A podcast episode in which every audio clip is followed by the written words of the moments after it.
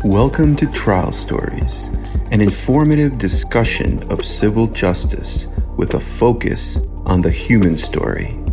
I'm your host, Arkady Frekhtman, a New York City trial lawyer passionate about helping serious injury victims and their families. Hi everyone, my name is Arkady Frekhtman from the F&A Injury Law Firm. And um, I wanted to go through some of the very frequently asked questions with regard to apartment building accidents in New York City that our clients ask us. And I want to go through four specific questions, and they need to do, they have to do with retaliation, right? People have questions about their apartment, about their landlord. They want to know, can the landlord kick me out of my apartment if I'm going to be filing a lawsuit? And the answer is a resounding and oh no, they can't do that. That's that's really really wrong and bad and illegal, right? Because you were injured because your ceiling collapsed, right? You complained about a leak, the landlord didn't do anything, the entire ceiling collapsed on your head. You had a serious injury, perhaps you needed a neck surgery.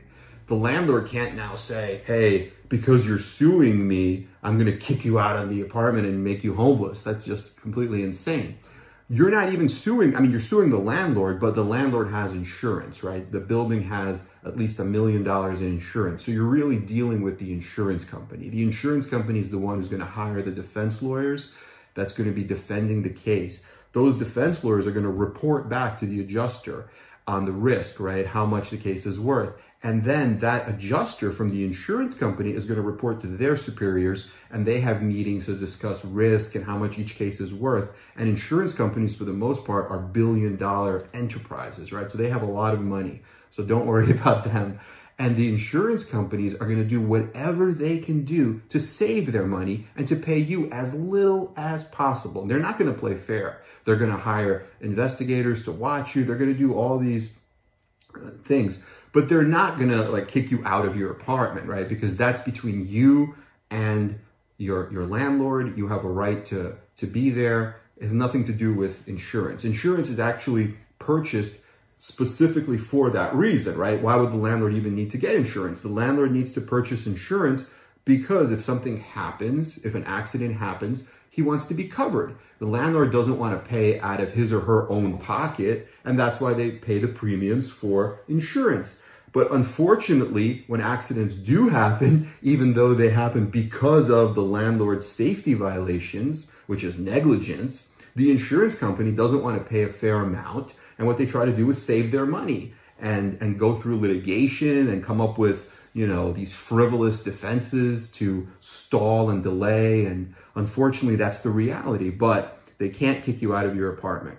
So number two, can the landlord come after me? I guess it's a similar type of question. They can't really come after you. I mean, the worst thing they can do is like try to videotape you because if you're claiming an injury and you're not really injured, they could do what's known as sub rosa and they could follow you around and try to, you know, surreptitiously videotape you to then say, hey, this person says they're injured, but they're not really injured. But if that's really the case, then you shouldn't really be making a, claim to begin with. You know, be honest with yourself. If you're truly injured, if you truly have symptoms, go ahead and, and file a claim. But don't be one of these like, um, you know, fakers or fraudsters. That's not good. So then the third question is, should I stop paying rent? And usually the answer is no. It's not really a question for us, right? For a personal injury lawyer. That's really a question for a landlord tenant attorney. So perhaps, you know, you should call a landlord tenant attorney and you should ask them because if the reason why you want to stop paying rent is because you have an open landlord tenant case, like in, in court or um, like a holdover proceeding or an eviction proceeding, and there's a reason, like you, you like you, your uh, apartment is not habitable, right? If it's truly not habitable, you can't live there because of something uh, just terrible in the apartment, like a like a like a broken window and it's cold outside and there's no heat, perhaps you could stop paying rent, right?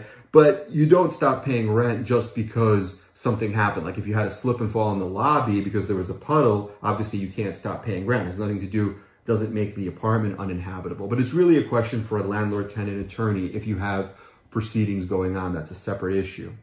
And then the fourth question is should I let the landlord or the super into my apartment? And that really also depends on what's going on. But usually, like for example, if you had a ceiling collapse, right? And then the landlord wants to come and inspect, um, it's good for you. It's very important for you to take pictures first.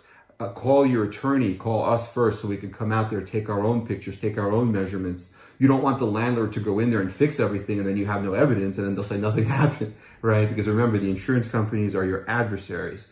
So it's better to get your own investigation first, but then afterwards you could let them in if they if they truly are going to fix it. You know, um, of course you could let them in. And sometimes that actually comes up because because landlords want access to fix something before an accident happens. So if you complain about, let's say, a ceiling collapse, and then the landlord wants to come and fix it, but you're not letting them in, then later if the ceiling does collapse and um, you want to bring a lawsuit, you might have trouble because the defense will be, well, we knew they had a leak. We were knocking on their door. We came like, you know, two, three times a week. We tried to get in there, but we couldn't get access. So there's nothing we could have done. So that actually will work against you, right? So that's something that we see sometimes in, in premises cases. So I hope this has been helpful, all about like landlords, supers, and the whole uh, retaliation. But for the most part, I think these are the answers that um, and the, and these are the issues that do come up in these cases. So give us a call. Let us know if we can answer your question. Um, we'd be happy to speak with you and give you an individual consultation. And have a great day. I hope this has been helpful. Have a great day. Let us know how we can help. Okay. Bye bye.